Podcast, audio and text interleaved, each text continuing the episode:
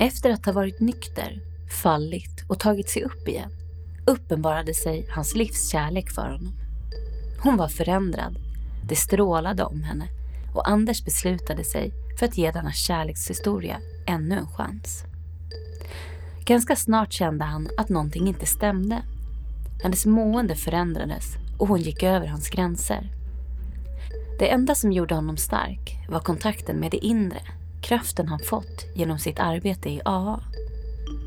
Det visade sig att hon var inne i ett maniskt skov och aktiv i sitt sex och kärleksberoende. Han sa stopp och lät henne gå. Gränserna stod sig dock inte länge. För plötsligt stod hon där, skör och utelämnad. Längtan var för stark och rädslan att förlora henne fick honom att återvända. Mönstret kom att återupprepa sig många gånger. Han gav allt och hon tog det.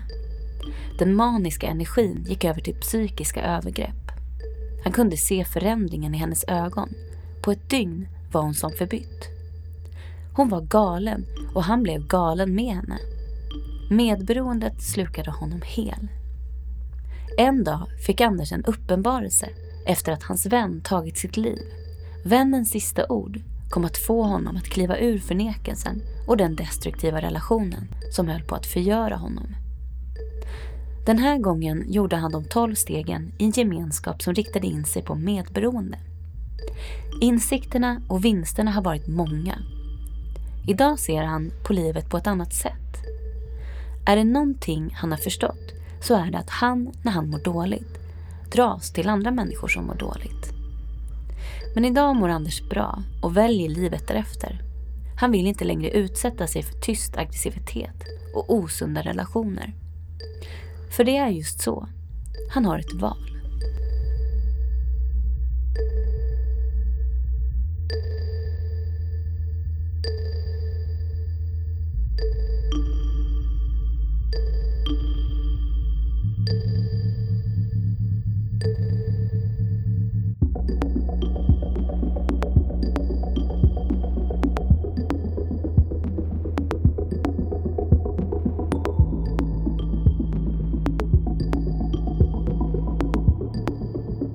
Där kan jag ju se då mitt medberoende. För det var ju det det handlade om. Liksom. På vilket sätt skulle du säga att det var det? Det var ju ett bra sätt för mig att, att eh, hålla mig nykter på då. Eh, genom att fokusera på hennes problem så slapp jag ta hand om mina egna. Du kände att hon behövde dig liksom? Ja, lite så. Där kan jag ju relatera då att, eh, och det gjorde jag ju verkligen, för hon fick ju igång sitt liv. Och så där ser jag ju då att de här två relationerna då som har varit de största eller viktigaste i mitt liv då, eller största. De har ju varit ganska lika varandra när det gäller vissa saker. För antingen så är det att de har varit medberoende till mig eller jag har varit medberoende till dem. Eh, på något sätt. Och jag fixade henne. Jag klev ju ner in på, på psyk här nere i Bromma och med henne. Och på någon beroende grej där. Och då var hon ren från alla medicinerna hon. Hon gick på massa starka mediciner och hade gjort massa självmordsförsök och massa konstigheter. Och eh, hon vart ju ren där. För jag tog hand om hennes avtändning i Norge samtidigt som jag jobbade. Och sa det att det är bara att klippa allt. Mm. Och det gjorde hon. Sen kom jag ner där två månader efter och de hade hållit på. Då sa jag så här, jag har gjort mer för henne på en månad än vad ni har gjort på sex och ett halvt år. Det är bara det jag har att säga. Liksom.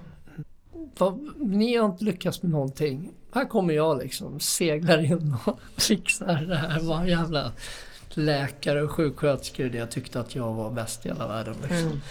Ja, men hon vart ju ren i alla fall. Och det hade ju inte de. De hade ju försökt allt och ingenting hjälpte ju på henne. Men, men, men de hade inte försökt med en grej och det var väl kärlek då möjligtvis. Och det kan man komma rätt långt på. Eh, när man känner att någon faktiskt bryr sig om en på riktigt. Eh, och det var väl det jag gjorde också. Då. Så där, vi hade väl någon nytta av varandra där. Liksom. Men jag mådde ju fortfarande inte bra. Liksom. Eh, Och sen så föddes ju min son 2009. Och det var hon som var mamman. Mm. Det är hon som är mamman då till henne. Och, och, och då tänkte jag så här, jag kommer ihåg när jag satt på Karolinska och så höll jag honom och så tänkte jag så här, oh shit. Du har fått fel farsa tänkte jag. Jag sa bara det. Och så log han mot mig liksom. Och så tänkte jag så här att det där kommer du ångra. Nej men jag tänkte vad fan ska jag göra med det här liksom. Jag tänkte så här. Hur hamnade jag här va? Det här kommer ju inte hålla liksom. Mm, det var ju så jag kände, verkligen. Alltså jag visste inte vad... Och, och jag tänkte så här, hur fan hamnade jag här liksom? Jag satt i en kvart för typ två år sedan och nu så står jag med honom här liksom och ska vara farsa då. Det var inte så lätt med alla mina problem som inte var arbetare. Och jag hade ju fortfarande inte gjort några steg ordentligt. Eh, sen så, så tänkte jag, tog jag beslutet att jag skulle sluta röka och snusa då när han föddes. Och, och det gjorde jag. Och jag vart nikotinfri i fyra år. Och du var nykter då också? Ja, jag var nykter. Jo, det har jag varit under hela hans uppväxt. Men 2010 där i början av året eller om det var slutet av året, jag kommer inte ihåg, då började jag ju må som jag brukade må när jag hade varit torrfull lite för länge liksom. Då var det fel på allt och alla och omgivningen och fan vet vad alltså. För jag hade ju ingen lösning på mitt problem liksom. Och det var, vart ju bråk och... Och du vet, jag gick ju runt och det sprängdes ju miner runt mig hela tiden. Och då hände en av de viktigaste grejerna som har hänt i mitt liv faktiskt. Eh, det kom in, i början av 2010 så kom det in en förvirrad jävla dåre in på ett möte i Solna, eller Sumpan. Och pratade om sin exfru. Eller sin fru var det då. Och sa det. Och det var det enda han pratade om. Han pratade i 20, halva mötestiden gick åt att sitta och gegga om den där frugan. Och jag bara... Och vi andra vi satt ju så här, vi orkade inte höra det där. Och sen gick det typ sju, sex, sju månader. Sen försvann han. Så att jag tänkte, fan vad skönt, nu har han tagit återfall liksom. Åh, vad härligt. Nu får vi lugn och ro med isen, man får dricka kaffe till fred här. Och han mådde ju piss alltså. Och han satt, han sprang runt eh, Råstasjön och frågade Anken om vem som var Gud liksom.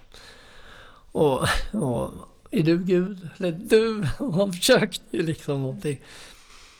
Men han sa, och sen vart han utslängd hemifrån vet jag och sin fru. För, och de hade en uthyrningslägenhet också som låg i Hallenbergen som de hyrde ut. Du får flytta dit. Jag förstår inte, du är värre nu än vad du var när du drack liksom. Man blir ju det när man är torrfull liksom.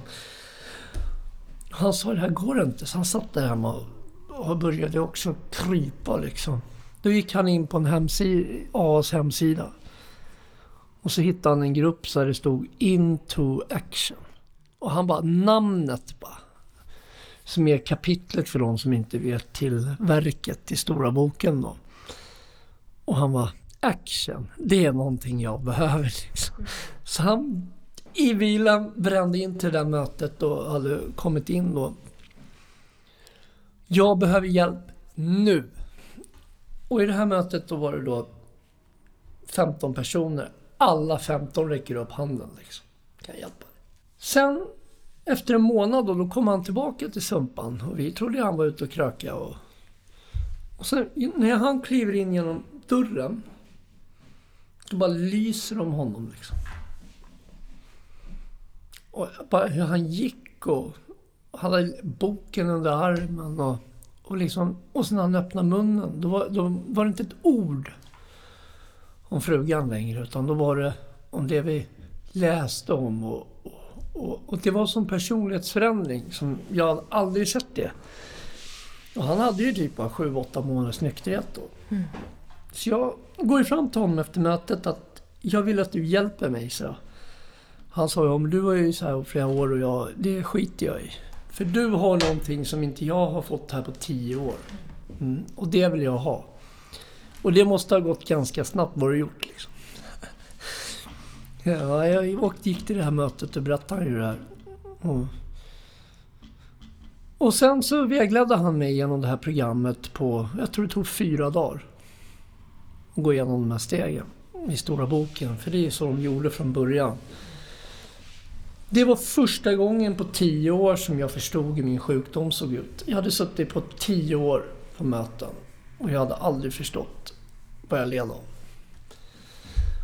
Och då har jag, är det så här är jag liksom. Det är därför så här jag dricker och det här kan jag ju åt det. Då började ju en helt annan resa för mig i, i gemenskapen. Men det var ett problem med de där mötena, det var det att de såg sponsor som Gud. För det gjorde de ju från början i, ja, de hade ju inga sponsorer. Det finns inte ett ord om ordet sponsor i A stora bok. Utan de hade andliga rådgivare. Och sen var det Gud. Och Gud är ju den som håller oss nyktra och drogfria. Och, eh, men jag har ju märkt då att vi som gick på Interaction då, jag gick ju där en del och så finns ju de som har gått där mycket mer än vad jag gjorde. Men vi, vi lärde oss den här boken och vi kunde den. Alltså sidangivelse, jag kan ge sidangivelse i hela den här boken. Men vi var inte så ödmjuka. För det första fick man inte öppna käften på de här mötena om man inte hade gjort femte steget. Det var ju en grej. Och sådana grupper har jag startat ett par stycken. Där man inte får öppna munnen om man inte har gjort femte steget. Eh, och, eh, och vi ansågs ju vara talibaner, idioter och allt möjligt då liksom. Men vi, vi lärde oss det här programmet men vi var inte ödmjuka. Jag brukar skämta om det med en snubbe som går på ett, ett möte som jag har gått på en hel del. att när han försökte gå hem och stega sin familj liksom för att de skulle bli lyckliga, glada och fria på julafton liksom. Så var det lite kul alltså. Men eh, vi, vi, kom, vi åkte till förortsgrupper och talade om satt ju sådana 20-åringar satt där och rökte och, och hade suttit där och druckit sitt kaffe och käkat sin syltkaka i 20 år liksom. Så klev vi in genom dörren och talade om så här. Vi kan det här. Lyssna på oss så blir ni lyckliga, glada och fria. Ni vet inte vad det här är liksom. Eh, det är inte riktigt så man för budskapet vidare, har jag lärt mig efterhand. För folk tycker bara att man är en idiot. Vi hade ingen ödmjukhet, man måste vara ödmjukhet. Alltså. Men vad det gjorde för mig, det var ju att, att jag började förstå vad jag led av och då kunde jag göra någonting åt det. Men däremot så hade jag ju ett högmod liksom. Som till slut blev jävligt straffbart. Eh, och sen då efter min skilsmässa 2013 då så åkte jag ju ner i backen igen och kände liksom att det började, livet började suga och, och började känna den här jävla skiten igen då som jag hade känt så många gånger tidigare. Och då hade jag ju behövt en sponsor då. Då räckte det inte med Gud. För då blev jag självrådig. Ska du inventera idag? Nej, skit i det då liksom. Ja, lite så. Då gick jag ner på knä där i alla fall i slutet, eller om det var början av 2014 kanske det var till och med igen då när jag hade tappat, kände att jag hade tappat det där. Och så sa jag så här, nu måste du hjälpa mig. För, för jag harmades på en jävla massa grejer liksom. Eh, bland annat på min exfrus nya snubbe som jag tyckte var en riktig... Ja, att han inte var någon vidare då. Och då gick jag ner på knä och bad om hjälp så här. Hemma i lägenheten. Gode gud hjälp mig nu för nu kommer inte det här funka längre kände jag.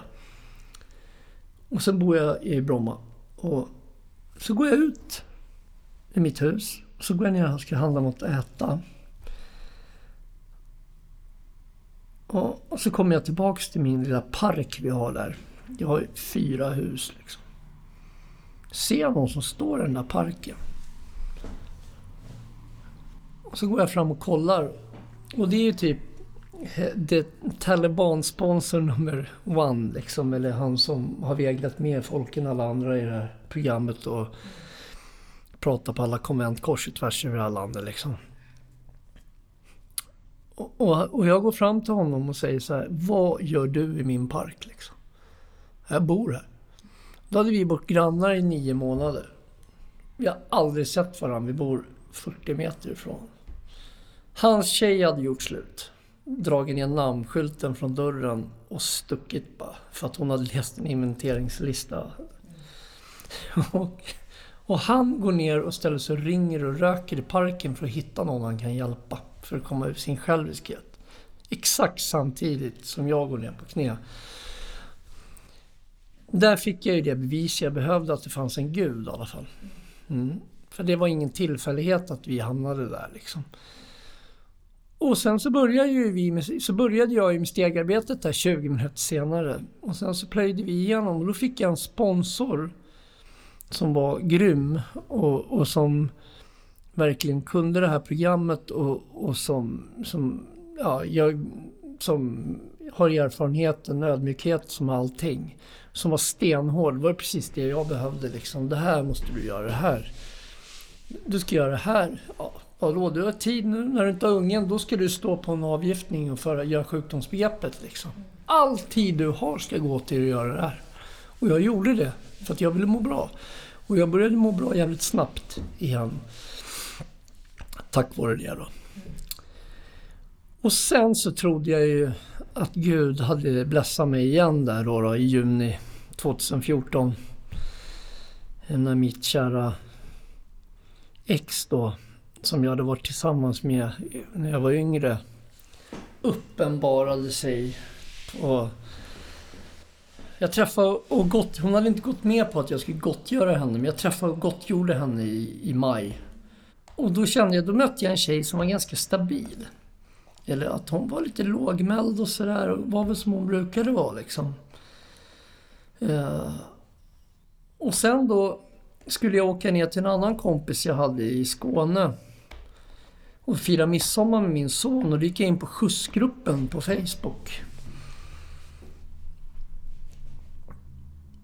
Och sen så tar jag så att vi ska åka ner dit om någon vill följa med och dela på soppan och det. Sen scrollar jag på inläggen neråt och då har hon skrivit där att hon ska till Småland med sin son. Som jag kände också när han var yngre. Då tänkte jag så här, fan då kan jag gott göra honom samtidigt som jag kan skjutsa henne till Småland. Det var tanken.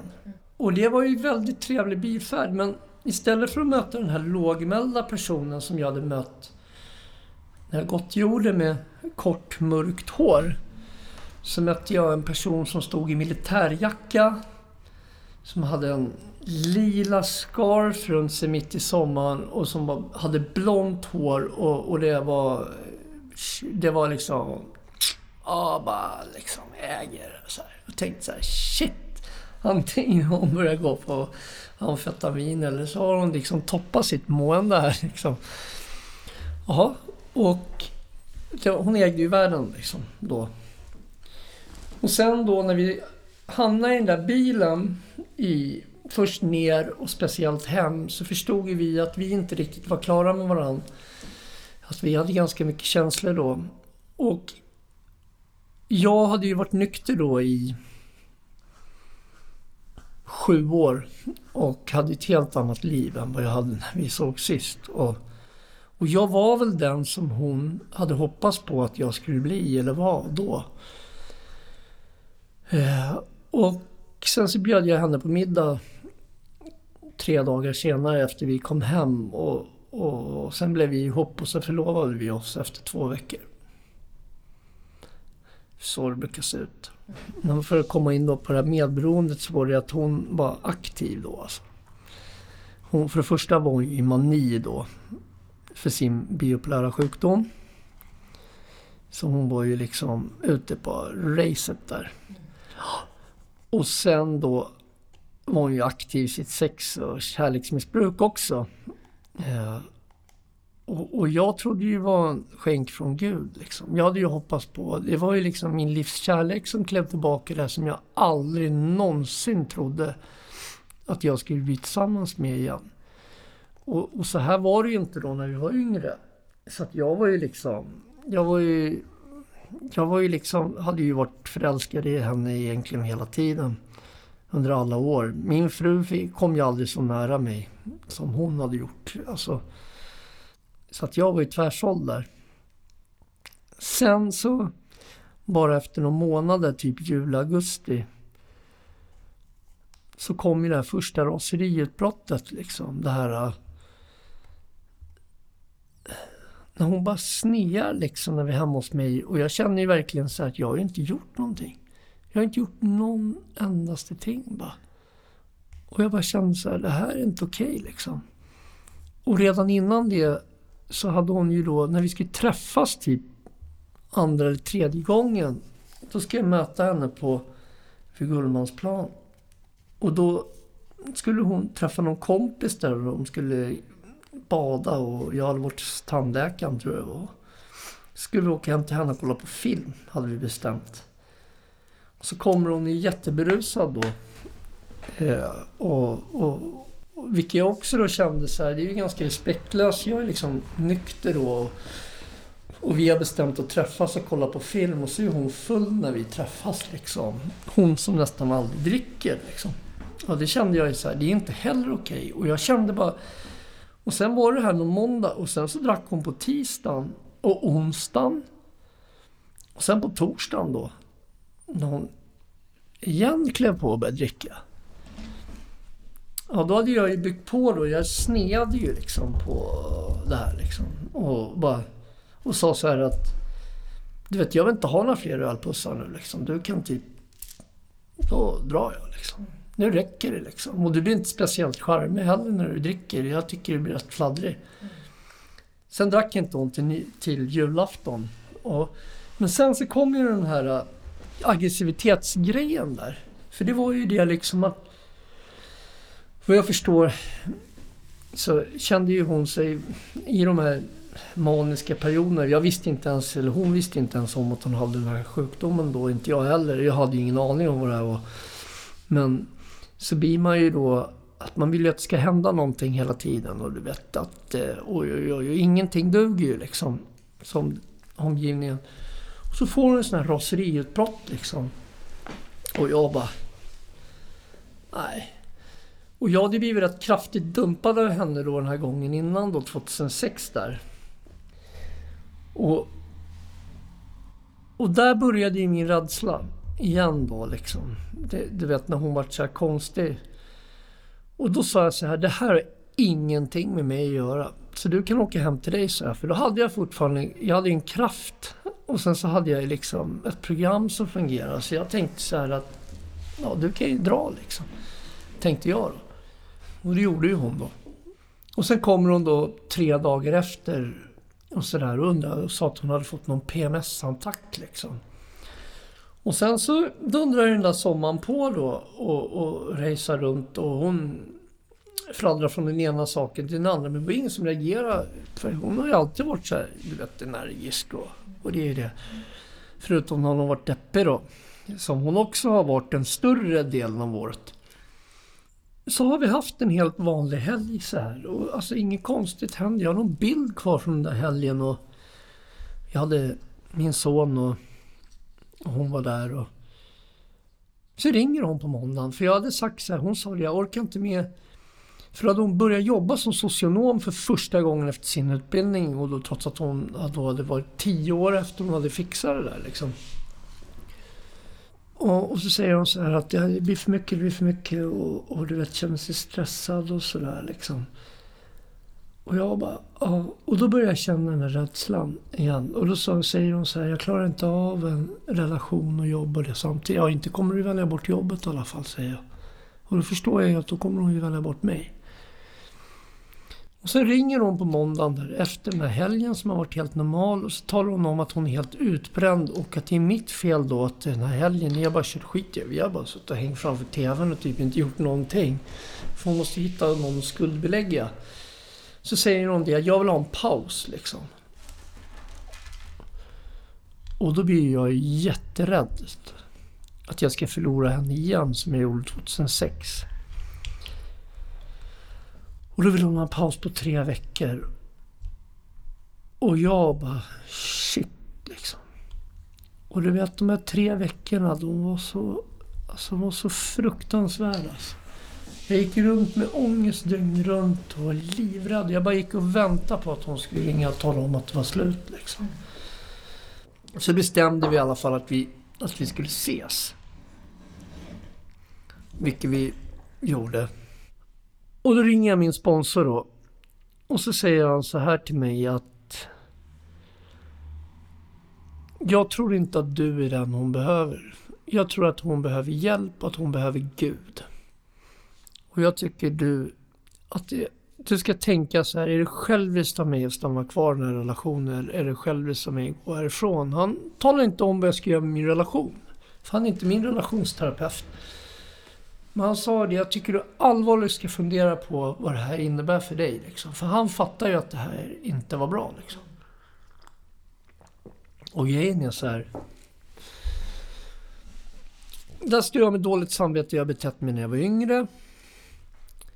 Med min livs kärlek. Den eh, enda människan jag någonsin har älskat. Förutom min morfar liksom. Och så kommer jag hem dit så kommer hon liksom med krökt rygg och liksom bara... Uh. Ja, jag gjorde ju inte slut i alla fall. Vilket jag i efterhand borde ha gjort. Det hade jag kanske besparat mig. Men samtidigt så är jag tacksam för att jag kanske inte gjorde det. För då hade jag aldrig hittat det här medberoende kittet hos mig själv, troligtvis. Men jag gick ju in där, vet du. Mr Fixer liksom. Nu jävlar ska du få... Nu ska jag få henne att må bra. Mm. Så jag ringde till Sankt Görans psykmottagning. Alltså, jag kan inte låta bli. Alltså. Jag, jag ringde till Sankt Görans psykmottagning. Alltså. Och så sa jag så här. Min tjej är deprimerad. Eller min fästmö, för vi var förlovade. Hon är deprimerad. Vad ska jag göra? Och de bara, är det något intresse de gillar? Ja, hon brukar tycka om att springa. Liksom. Och Försök få henne att gå ut, för det är viktigt att få henne att få ut. Så du vet, jag jobbade ju liksom samtidigt. Sen var jag ju där då, jag jobbade ju nätter då. Och sen så kom jag ju dit Att. Och sen nu jag vi på promenad liksom. Och så fick jag ut henne då vet du. Och sen, sen falskade jag hennes eh, läkarintyg. För hon orkade ju inte ens komma upp i sängen. Så att jag fick ju skriva på då hennes namn på hennes för att då, sjukintyg. Jag ringde till hennes fack, till hennes läkare, psykolog, chef. Jag hade ju, jag hade ju mer kontakt med dem än vad hon hade. Eh, och sen då så gick jag och köpte springskor till mig själv. För nu ska vi ut och springa. Och du vet, jag vägde då ja, 108-109 kilo då liksom. För jag gick ju upp i den här relationen för att jag orkar inte... Redan där var jag helt slutkörd efter den sommaren och var med i hennes race liksom. Så jag orkade ju typ springa en och en halv kilometer. Sen fick jag ju lägga mig utanför, för, för, utanför lägenheten på, på gräsmattan där i september. Och, och jag tänkte sen, jag typ sa ju sen nästa gång vi går ut och kutar får jag ta med en hjärtstarter liksom. Ja. Och, och där då, men, men du vet, en månad senare då sprang jag fem kilometer. Vet du, för att... Och det gjorde jag inte på grund av att jag ville börja springa. Det gjorde jag för att hon skulle må bättre. Och jag tvingade henne ut och tvingade henne ut och tvingade henne ut och, och, och kämpade liksom. Och, och till slut så gick hon ut och sprang själv. Och det var ju typ som att vinna två miljoner på Lotto liksom. Sen så kom vi ju då fram till något otroligt kränkande liksom. Först hade det ju varit det här med fyllorna och det och på sommaren och sen hade hon varit ute och druckit öl med några snubbar mitt i sommaren. Jag vet egentligen inte hur många gånger hon har varit otrogen mot mig. Det ganska många gånger skulle jag tro. Eh, till och från eftersom hon har varit aktiv. Och så var var det julafton så var vi hos hennes syrra och då drack ju hon för första gången. Och det har jag ju lärt mig efterhand att om man är bipolär så är alkohol inte den absolut bästa substansen att hälla i sig. Eh, min granne sa, eh, satt och kollade, för, för hon är bipolär. Och då sa de det enda som, hon är narkoman. För det enda då som det stod om att det inte påverka bipolaritet, det var amfetamin. Så hon, hon gick igång på tjackrace här innan jul bara för att hon sa det, då är det lugnt. Liksom. Men grejen är så här, det var ju sidospår. Och där på julafton, Då hade det varit den här lågmälda människan som hade varit där hela tiden. Och sen julafton då så drack hon. Och det var en ganska okej okay julafton. Men jag märkte på henne att hon började redan där på kvällen, du vet, hon fick alkohol i kroppen bara. Och sen plus att hon fick då massa jävla bensmediciner att sova på av olika former och kanter. Det gick ju hon igång på. Liksom, hon kunde inte sova ordentligt och sådär. Men där liksom, det var någon som hände där med hennes ja, mående då.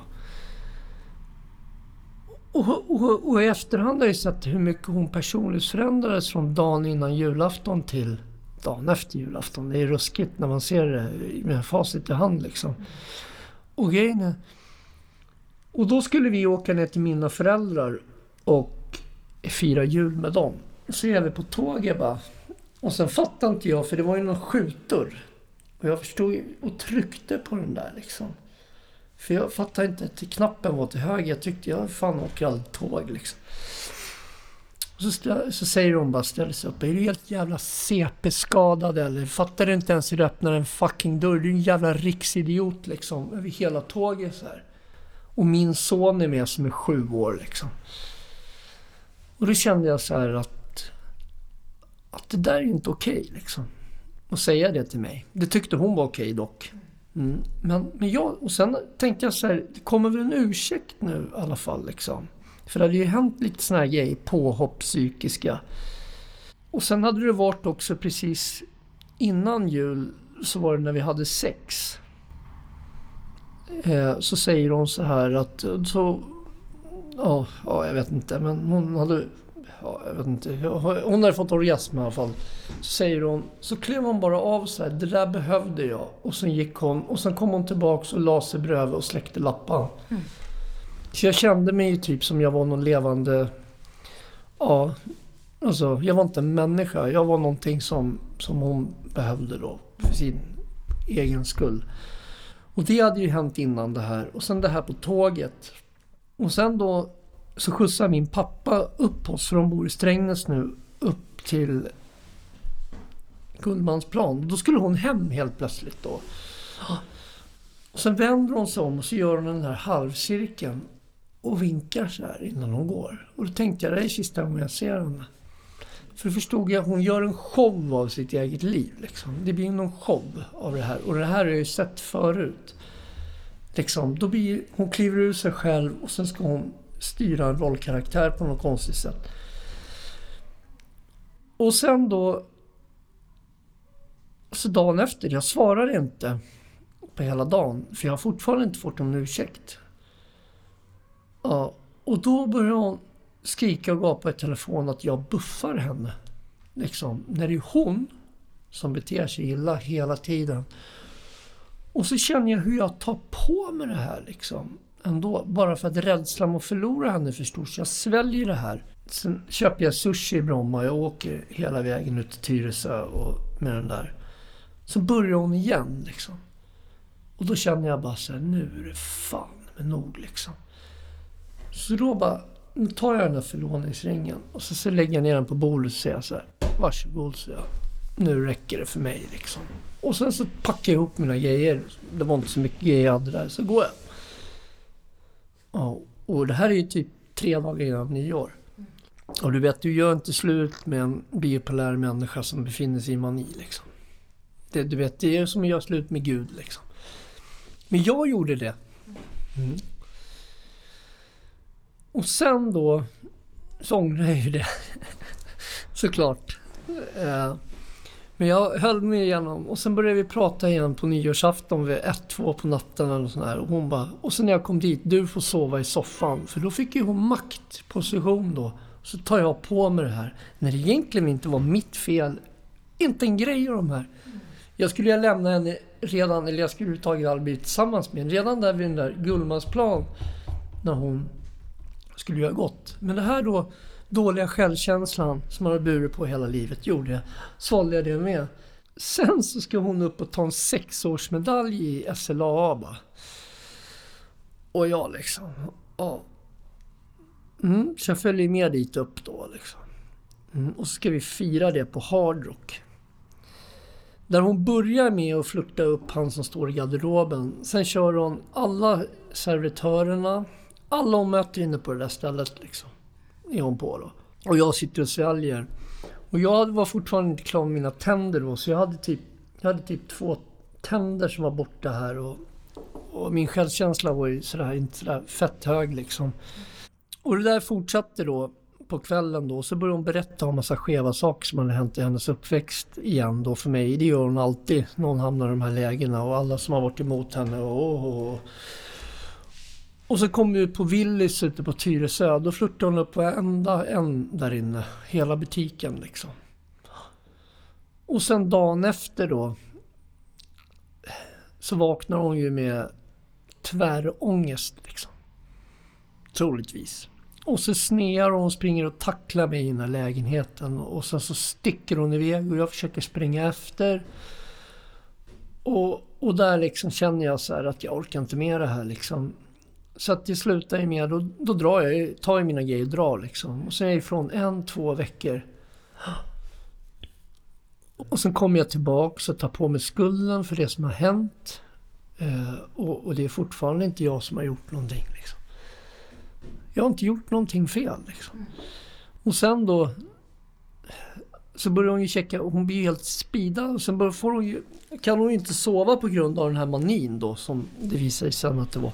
Hon blir bara mer och mer speedad av de här medicinerna också. Och så, säger, och så, kommer hon, så säger hon så här att när hon ska ner och träffa honom för psyktanterna där. Ja, då, då blir jag Lisbeth Salander. Vet du. Går jag in och så styr jag dem. Och, du vet, och, och, och inte det här ens reagerar jag på liksom att det är någonting som är väldigt fel. Men, men grejen är så här, så där såg det ut. Och jag då hela tiden, jag tog på mig mer och mer skuld och skam för det här. Och, och, och, och det här pågår ju då i olika former av race och tappningar och alla möjliga grejer. Efter att vi har varit på något konvent där, något A-konvent hon är med och alla hjärtans dag där så spårar det igen. Eh, hon gör samma igen, det är värsta psykbrytet och tacklar mig i lägenheten och sen så sticker jag ju därifrån då. Och sen det här med bestraffning liksom. Eh, som hon gör. Det är sådana grejer, det är den här tysta aggressiviteten. Jag läste ju om det här. Att det är precis det jag har varit utsatt för. Mm. I olika former av tappningar. Och så kommer det någon ny grej där då. Jo, vi ska åka ner till, vi är nere i, lånar hennes systers eh, sommarstuga nere i, i vad hette Stallaholmen på sportlovet. Och där drar hon igång. Då har mina föräldrar varit där på middag då. Så, har hon ju druckit då och eh, och så går hon runt och sjunger utanför när jag ska lägga min son och sådär. Jag säger du kan du vara lite tyst? Han blir rädd liksom när du håller på. Nej, det respekterar inte hon. Och sen på, sen på kvällen så här. Då, då går jag in och för, har jag mina grejer i hans, det sovrummet vi hade. Jag vill inte ligga där. Så jag går in och ska ta min väska som står innanför dörren. Jag ska ringa polisen. Liksom. Det är ju hennes vanliga då, så fort det här. Då är den här ångesten. Och sen när jag går in då, jag tar ju mina grejer och går in. Och då går jag in och lägger mig. Och sen så eh, hos min son och, och hon... Eh, då kommer ju hon in där och börjar knacka att hon ska ha snus och hit och dit och jag bara sa det, kan du bara försvinna härifrån innan jag... Så stick liksom. Då drar hon iväg med bilen mitt i natten då. För att köpa snus då är borta och, och då tänker jag så här nu, fan men nog på den här jävla skiten liksom. Jag städar ur mitt plockar ihop mitt, diskar allting och, och plockar undan och jag verkligen fixar köket så mycket jag kan. För jag ber min pappa som bor i Strängnäs då, du får fan komma och hämta oss. För jag vill inte vara kvar här när hon kommer tillbaks. För jag, jag har min son att tänka på liksom. Så han gör ju det och sen plockar jag i ordning allting. Allting utom i vårt rum då. Då hon lämnade det rörigt då. För att titta, så här har hon lämnat sin syrra. Men att jag hade städat typ hela vardagsrummet och diskat allting, fixat allting. Det var inte så att jag bara stack. Bara för att visa, titta vilken idiot han är. Han är precis som förr. För att hon ska få bekräftelse från andra då. Men det här tar jag gång på gång. sen åker jag ju hem där. Vet du, och sen bara åker jag hem till henne, för jag är hennes nycklar. Så jag åker hem och hämtar mina grejer i hennes lägenhet. Och, och, och sen lämnar jag de sakerna som tillhör henne på bordet där. De är inte intresserade av liksom. Sen försöker de börja, jag saknar kontakt kommer det då. Eller först kommer det Ja, först åker jag dit, sen åker jag dit på fredagen. Då är hon skitfull när jag öppnar dörren.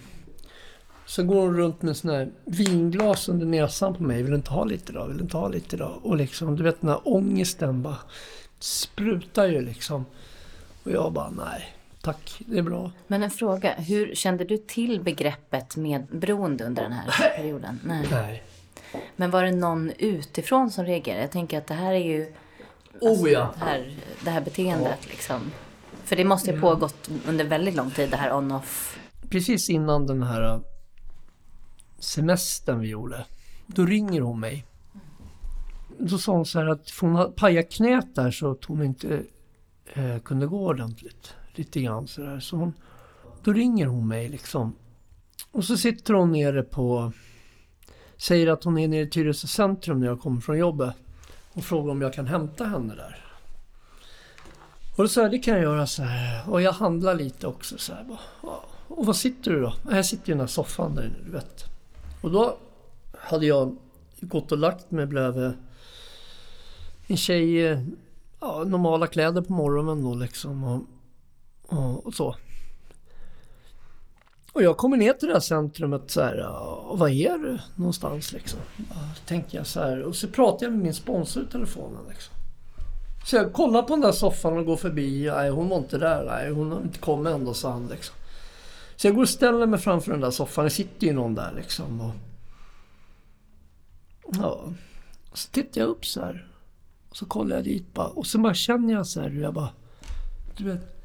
Det var, vart så här, du vet, jag bara frös till is hela jag liksom. Och så, vad är det? säger han liksom. Så här. Nej, hon sitter där och hon har... Hon har en kjol som slutar ovanför trosorna. Hon har höfthållare som är helt synliga på. Och sen så här Dr. Martins. Och sen då typ hade hon någon militärjacka. Och så sitter hon så här bara fladdrar med blicken. Och så står det typ kassar runt hela henne liksom. Ja, och jag bara... Vad är det här liksom? Och vet du vad han säger min Det här är min morsa, sa han. Hon är bipolär, säger han. Det var första gången jag hörde det. Ol, vad fan är det då?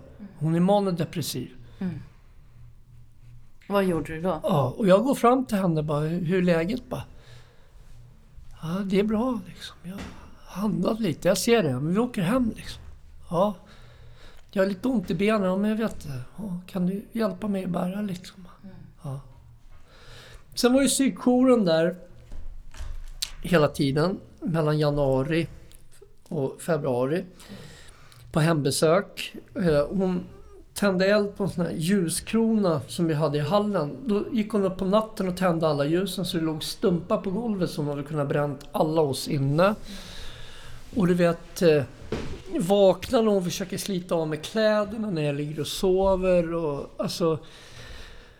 Så skeva grejer som händer hela tiden liksom. Det låter ju som att det bara blir värre och värre Ja, ja, ja, ja, ja. Det blir värre och värre hela tiden liksom den här...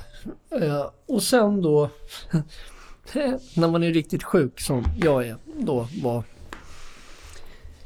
eh, den där fredagen då, sen just den där när hon började med hålla vinglas under mig och sen så ville hon ju ha hon vill ha sex men jag vill inte ha sex med henne och då börjar hon göra saker mot sig själv där inne. Alltså så här, alltså, alltså ja, jag vill inte gå in på det men alltså ren förnedring mot sig själv liksom. Och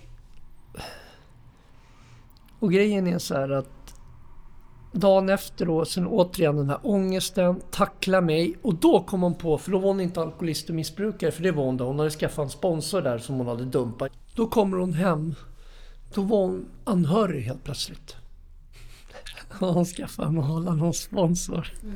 Sen kommer hon hem bara Din jävla flodhäst liksom. Ja, då, då kan hon ju... Hon är offret igen och jag är förövaren liksom. Och, och hennes farsa var alkis. Ditt jävla monster, du vet. Och jag har aldrig betett mig illa mot henne överhuvudtaget, inte ens när jag drack. Kan jag säga. Så, vi har bråkat men, men alltså inte på det sättet, någon sån här jävla alkoholistbråk och grejer. Och jag bara... Och så skevar hon ju ur där och jag tänker så här att nu, nej. Jag tar ihop mina grejer, tar en taxi och åker härifrån. Och sen kommer det på, redan på söndagen, jag saknar kontakt. Men nu kommer det bästa av allting. Vårat bröllop var bokat så här fredagen efter det här helgen. Mm. Jag åker in till Burger King för att träffa henne. För jag ville träffa henne bara för att hon har varit våldsam mot mig. Och tackla mig. Inte för att hon kan göra mig så mycket skada då. Men, men bara för att undvika det. För jag vill inte gå igenom det en gång till. Jag kände att nu räcker det liksom. Då sa jag, och det har jag mail på också. Nu har vi träffats på Burger King liksom. Inne i stan så får du, jag, för jag träffar inte dig hemma hos dig liksom. Och hindersprövning är inte inlämnad någonting. Eller jo, den var inlämnad men du vet, alltså det var ju något annat papper och grejer där. Och då kommer jag dit för jag slut. Och hon sitter och välter skit över mig i två och en halv timme på Burger King. Och jag säger så här, då ska vi åka ner till Malmö helt plötsligt för att lämna in, fixa de här papperna så vi kan gifta oss redan efter. Jag går med på det också. Då är man, det, man har inte mycket kvar av sig själv då liksom. Och sen då kommer vi hem och på onsdagen då då sticker hon på morgonen. Och torsdagen då så så drar hon iväg på en kryssning då. Det ser jag ju på Facebook. Och, och, två timmar innan det där bröllopet så kommer det upp en ny profilbild på henne och en ny kille. Liksom. Mm. Vad tänkte du då? Jag hade väl typ avbokat eh, alltså bröllopet då. Eller jag hade ringt prästen och sagt att det var inställt och sen så hade jag meddelat om jag hade bjudit då. Liksom. Mm. Och när den där bilden kom upp så ska jag nog inte gå in på vad jag gjorde då på det här. Jag vet inte om någon vill lyssna på det men jag kan säga så här att eller egentligen så spelar det ingen roll för jag gjorde ju inte någonting aktivt men eh, jag ringde en kompis till mig. Vi kan säga att han är en kompis, han är närmare mig än så. Men, och han jobbar som torped. Och så sa jag så här att eh, kan du komma förbi mig och så tar du två spadar med dig? Liksom, för vi ska till den här och här. Och vi ska gräva två hål du och jag. Sen kom han ner till mig och så sa han så här att Vad är det som har hänt? sa han liksom. För han var också bjuden till det här. Mm. Och då sa jag så här, skit i det du, sa jag. Då sa han så här, vi ska inte gräva någonting överhuvudtaget. Liksom. För han har ju varit med i gemenskapen och haft många års nykt innan han gick ut. Jag har sett den där bilden. Och jag förstår hur du känner dig. Men du har en grabb och en bra pappa. Du har jobb, du har ett fungerande liv och hon är sjuk i huvudet. Det måste du ta tag med. Men något annat ska vi inte göra, sa han. För du är inte värdig. Hon är möjligtvis värdig, men du är det inte. Vad, sa, vad väckte det för klocka i dig då? Nej, men han sa det. Jag tycker du ska ringa någon nu som du vet svarar. Och sen tycker jag du ska prata om det här. Och, och så. Och så stannar jag här idag. Liksom tills, tills du har gjort det. Mm. Och han är ju, han är ju en bra vän till mig liksom. Och det är jag ju glad för. Att han hade mer vett än vad jag hade då. Mm. För han sa, du är inte värdig. Mm. Liksom. För du, du är en fin kille. Och han sa det, då kommer du göra någonting som du kommer ångra dig för resten av ditt liv. Och han sa det, det vill du inte leva med liksom. Eh, för att jag vet hur det är liksom, lite så då. Men om jag inte minns fel så var inte det här, för, eller det blev inte första gången som hon lämnade dig. Nej, nej. Utan ni förlovade er hur många gånger då? Ja, det här var ju andra gången då. För att vi förlovade, var ju förlovade redan 2006 och hade bokat bröllop på Mm. Allhelgonakyrkan. Mm. Så att eh, det var ju andra gången. Mm. Och jag, ja där stod jag liksom. Och det gjorde så ont. Och sen så började det ju då offentligt skulle läggas ut också så att alla skulle ju se. Och vi hade ju gemensamma vänner på Facebook. De tog ju bort henne. Så kommer folk fram till, till mig och bara Hur, vad håller hon på med liksom? Jag vill inte prata om det där. Och, och där gick jag in och så gjorde jag, tog jag tag i redan på onsdagen. Så när den här fredagen kom, när den här bilden lades ut. Då hade jag stått nere på Hattens behandlingshem och stått och pratat med anhöriga där nere. Då hade jag gjort hela programmet och hade en anhörigsponsor. Satte du epitetet medberoende på dig då vid det här laget? Ja, ja det, det var ju första gången. Mm. Men då gjorde jag det.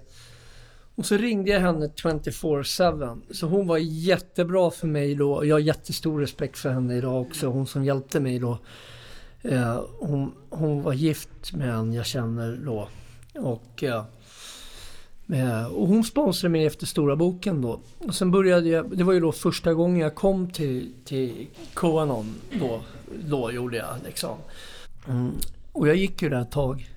Och sen så, så kände jag att det här släppte ju mer och mer liksom. Eh, men jag kom igenom, jag ringde ingenting, jag messade ingenting, jag gjorde ingenting överhuvudtaget. Alltså, trots att det här flöt på. Hon fick ingen reaktion av mig. Det hände liksom ingenting. Och sen så var jag på en gudstjänst på Mariatorget då. Eh, eh, Hillsong. Och så är det en australienare där, som var någon pastor som sprang runt i lite, eh, livets ordklang över det där liksom. Tänkte jag så här, så säger han så här, och du vet, jag satt, och det här var på söndagen efter den här fredagen. Så säger han så här bara, och jag mådde, du vet, jag kunde knappt andas alltså, för jag, det, du vet, det var så förnedrande liksom. Och bli förnedrad på det sättet som hon förnedrade mig och fortsatte att göra. Men sen så säger han så här att om det är någon som bär på någonting så kommer jag gärna fram och så ska jag be för er. Mm. Och grejen är så här att jag tänkte så här, jag hade ju inte tro på sånt där någon gång. Jag tänkte, vad fan har jag förlorat liksom när jag ändå sitter här? Så jag räckte upp handen. Och han gjorde det. Och sen när jag kom ut från, från den här kyrkan, de var ju på Rival hade de. Och sen så går jag mot det här Koanon-mötet som var då som låg uppe vid Allhelgona-lunden där för på söndagar för länge sedan. Och så känner jag så här, jag går ju upp och jag, alltså jag är ju bara krossad när jag åker dit. Det bara snurrar, och snurrar. Så känner jag så här, när jag går där och så när jag kommer fram till Medborgarplatsen för jag tänkte gå in på Burger King och äta. Så känner jag så här, vad fan. Liksom, det här ältandet liksom. Det börjar, lätta alltså.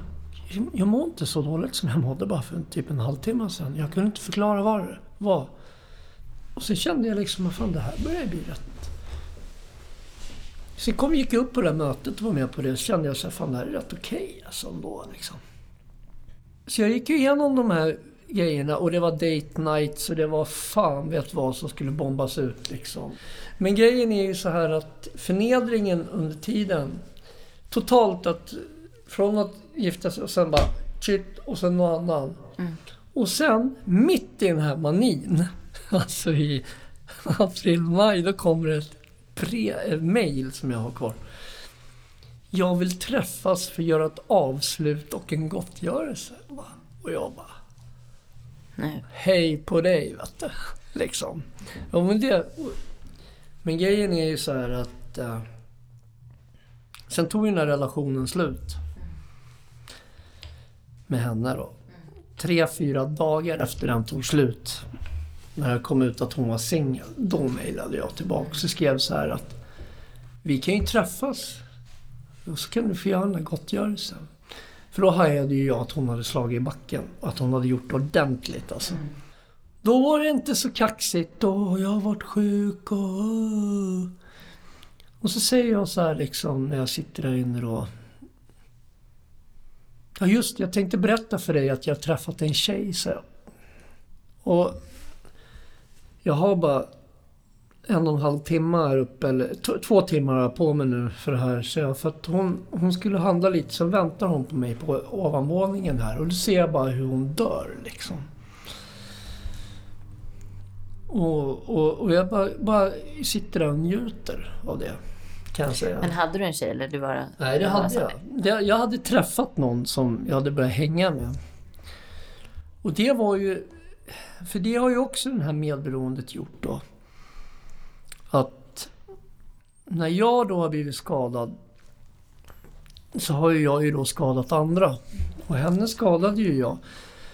För det var ju, men det sa jag till henne när vi träffades och, och vi kan ju, kan ju prata, vi pratar ju när vi träffas idag, vi har ju liksom ingenting emot varandra så, den här tjejen då.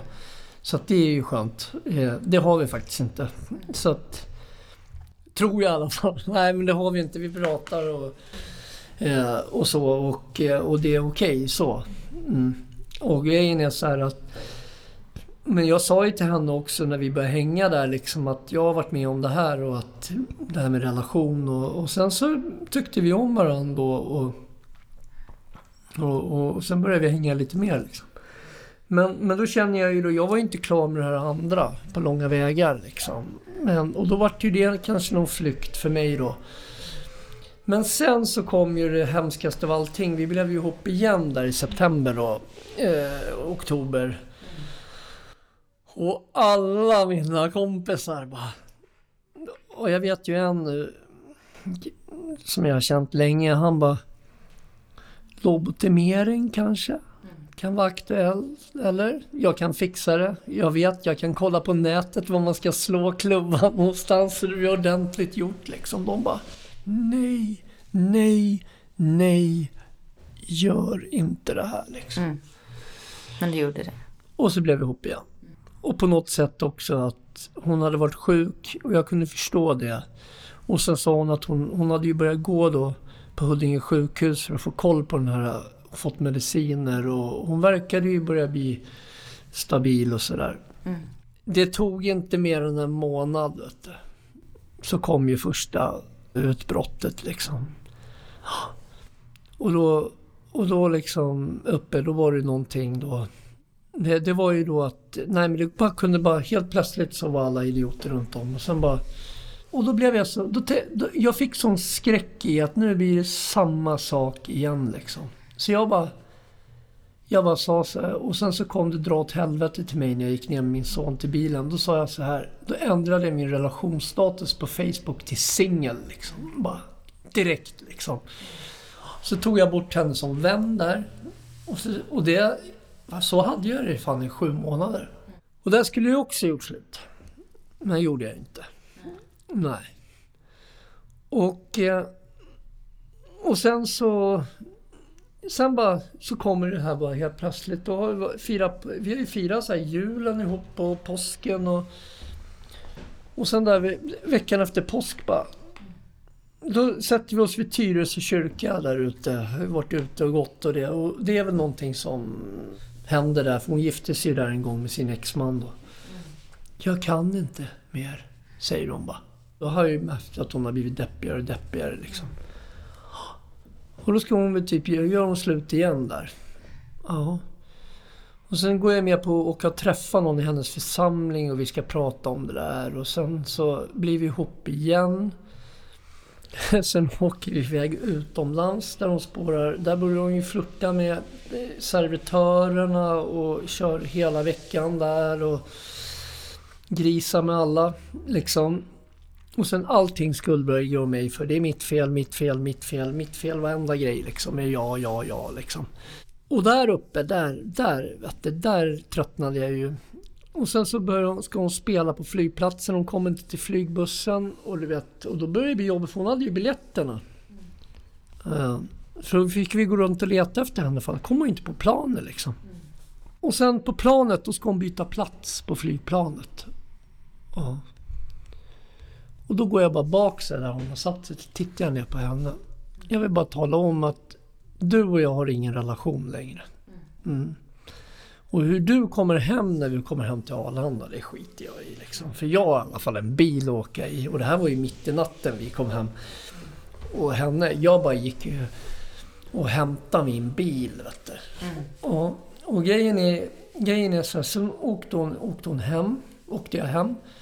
Och då hade hon min nyckel kvar. så då, så dagen efter där när vi kommer hem från det jävla flyget, då kom ju hon. Det är ytterligare en grej så här. Där ska jag ju liksom också då, men då, då hon lyckas ta sig in, hon hade inte den här brickan, då tänkte jag, jag är ju rätt safe, hon kommer ju liksom inte in i huset. Men det lyckades hon ju med då. Då ligger vi och sover då.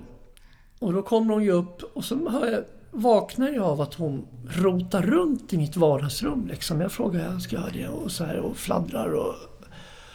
Och jag var ut, så jag tar henne och trycker ut henne i lägenheten. Sen så hör jag ju porten gå igen. Så vi går och lägger oss igen. Liksom.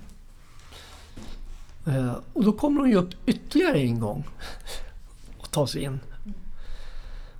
Ja, eh, och det där har ju lett till lite andra konsekvenser för mig då.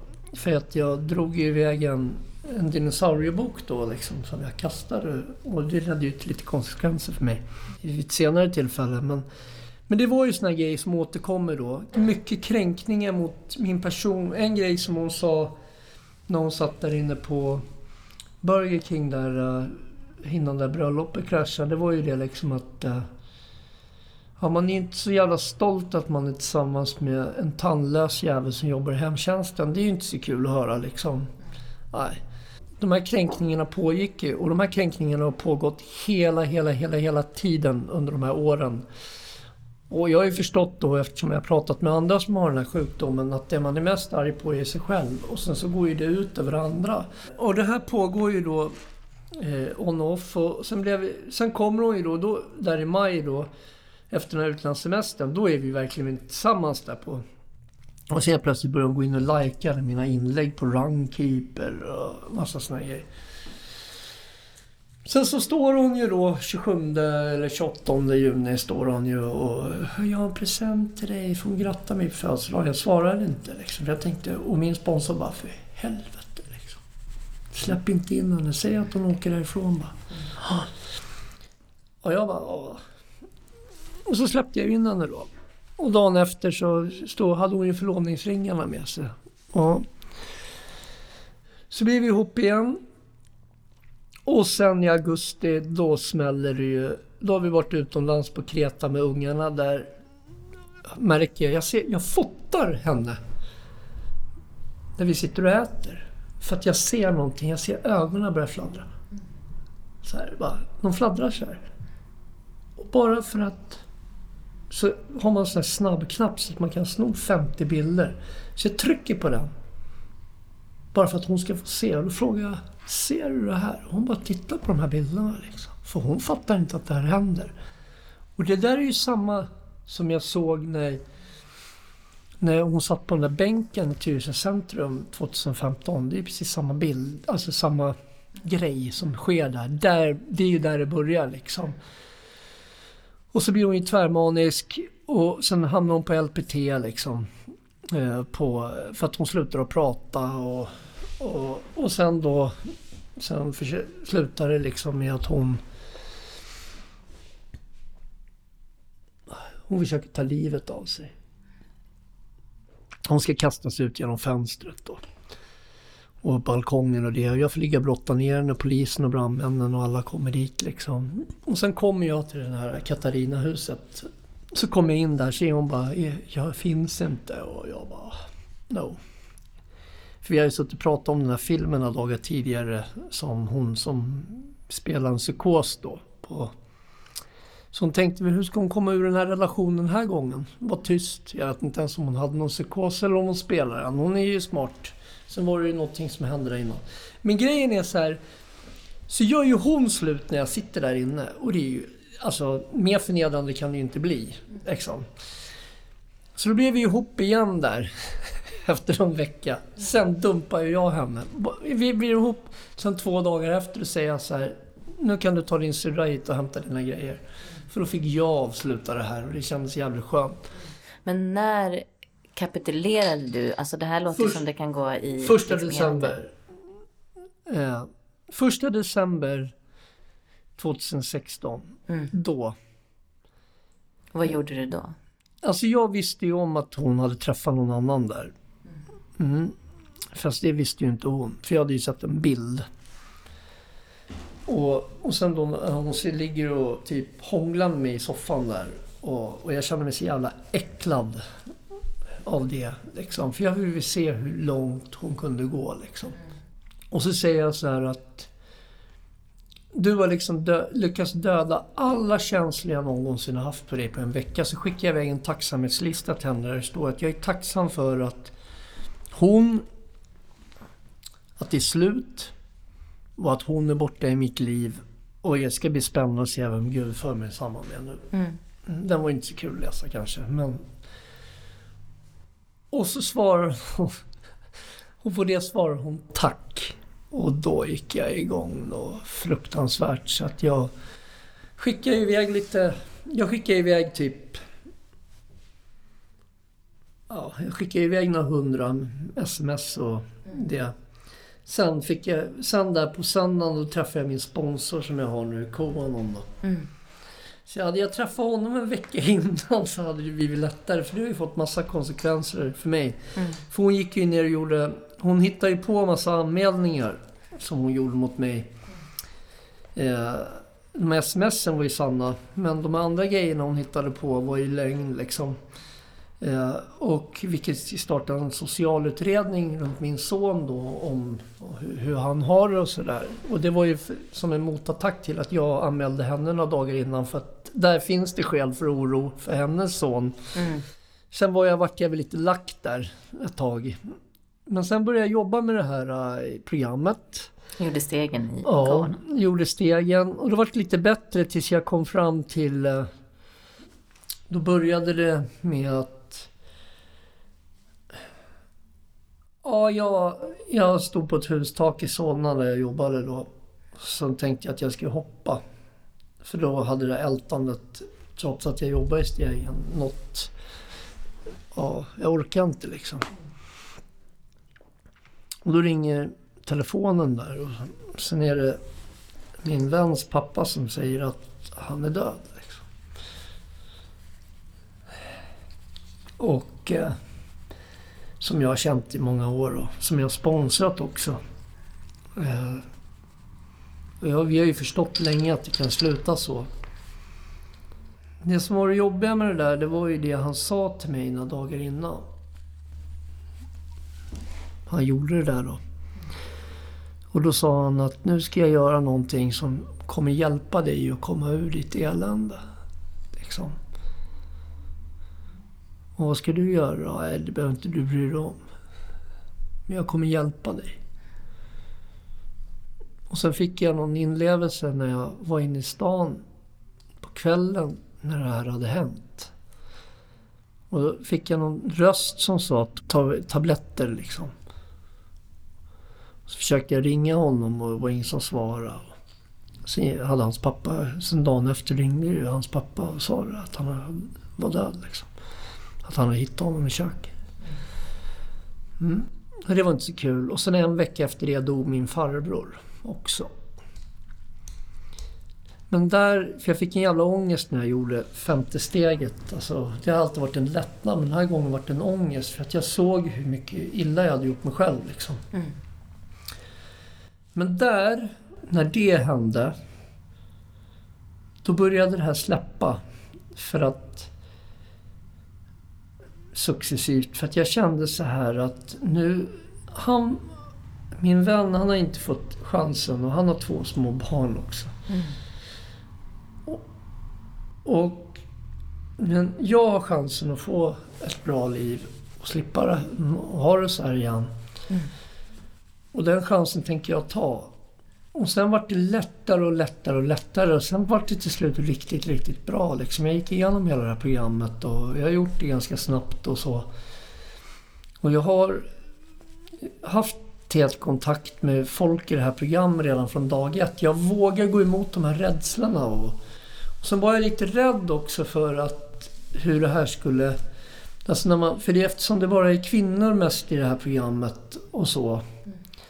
Eh, så kommer en kille in där och sen kontaktar de på Facebook och såna här saker då för att...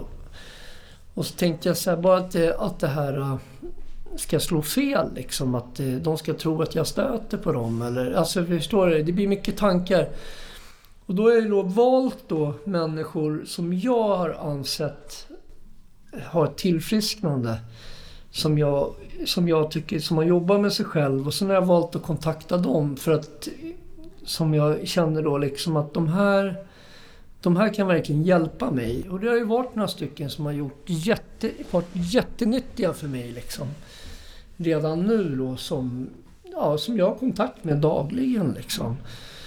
Eh, och sen så fick jag som varmt välkomnande när jag kom till den här gemenskapen första december. Jag har aldrig känt på något annat tolvstegsmöte överhuvudtaget. Och att det finns en ödmjukhet i den här gemenskapen som jag heller aldrig upplevt någonstans på några andra möten.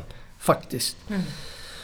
Och, och idag så känns det riktigt bra. Och det som också har hänt, det jag också har gjort då från början då för att, för att liksom ta hand om den här psykiska breakdownen som jag visste jag skulle hamna i. Det var ju att jag började träna igen.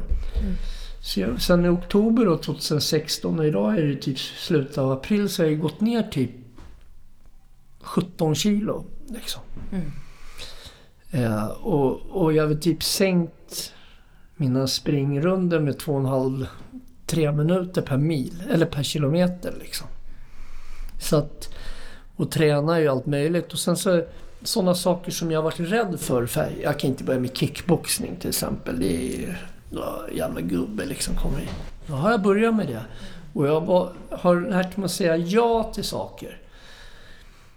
Eh, alltså istället för att säga nej till grejer. Och sen då har jag, var jag ute på krogen en del också med mina arbetskamrater. Men det där var jag tvungen att klippa med, kände jag ett tag. Och de också. Mm. För att det var viktigare för mig nu att få en plattform, en trygg plattform att stå på som jag aldrig haft än att vara ute och springa på krogen och jaga brudar liksom. Och sen har min sponsor varit rätt stenhård så att inga dates innan du har gjort tolfte stegen. Nu har jag gjort det liksom. Mm. Men alltså... Eh, och, ja, ja, precis. Men, men jag har ju då liksom lyssnat på det för första gången. att Ja, jag kör ju det liksom. Eh, men... Eh, och, och försökt göra det så gott jag kan då. Och sen så har jag fallit ner i såna här... När jag mådde jävligt piss där, några såna här destruktiva sammankopplingar med människor.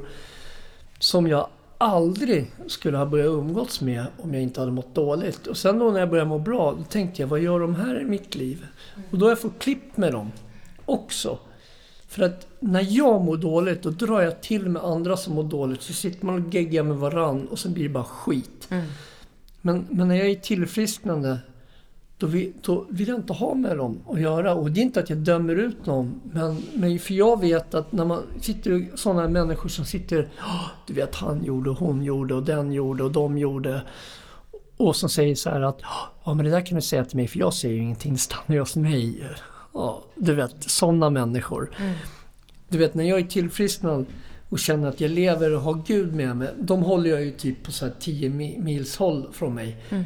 Men när jag är sjuk och faller in. För då faller jag också in, eftersom jag är alkoholist, narkoman, medberoende och allting. Då faller jag in i det här gamla tänket. Mm. Och då sitter min sponsor och säger så här. Först min första sponsor som jag har i mitt andra program bara. Du har kriminellt tänkt. Tänk. Du måste få bort det liksom. För när jag blir, mår dåligt och någon har gett sig, då, då de ska veta vem de har att göra med.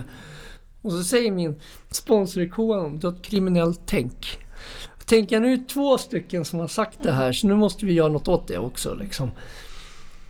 För att det var när jag satt och gottade mig att hon mådde dåligt. Det är inte okej, okay, säger han. Ja, men tyckte jag. Det är väl okej okay att hon mår dåligt liksom. Men, men, men det är det ju inte. Jag ska ju be för henne och hoppas att hon har det bra. Mm. Och, sen, och sen har jag ju alltid brytt mig om vad som har sagts om mig jämt. Mm. Det har ju också varit en sån här grej i det här. Att de tycker så och du har varit så orolig. Och nu, de kan tycka vad de vill. För jag vet hur sanningen ser ut. Och sen vad de tycker och den tycker. Och, och alla de som bekräftar hennes undergång liksom. Som sitter och bekräftar när hon lägger ut någon bild på Facebook på sig själv där det ser ut som hon ska kasta sig framför tåget och de säger åh vad vacker och fin du är. Mm.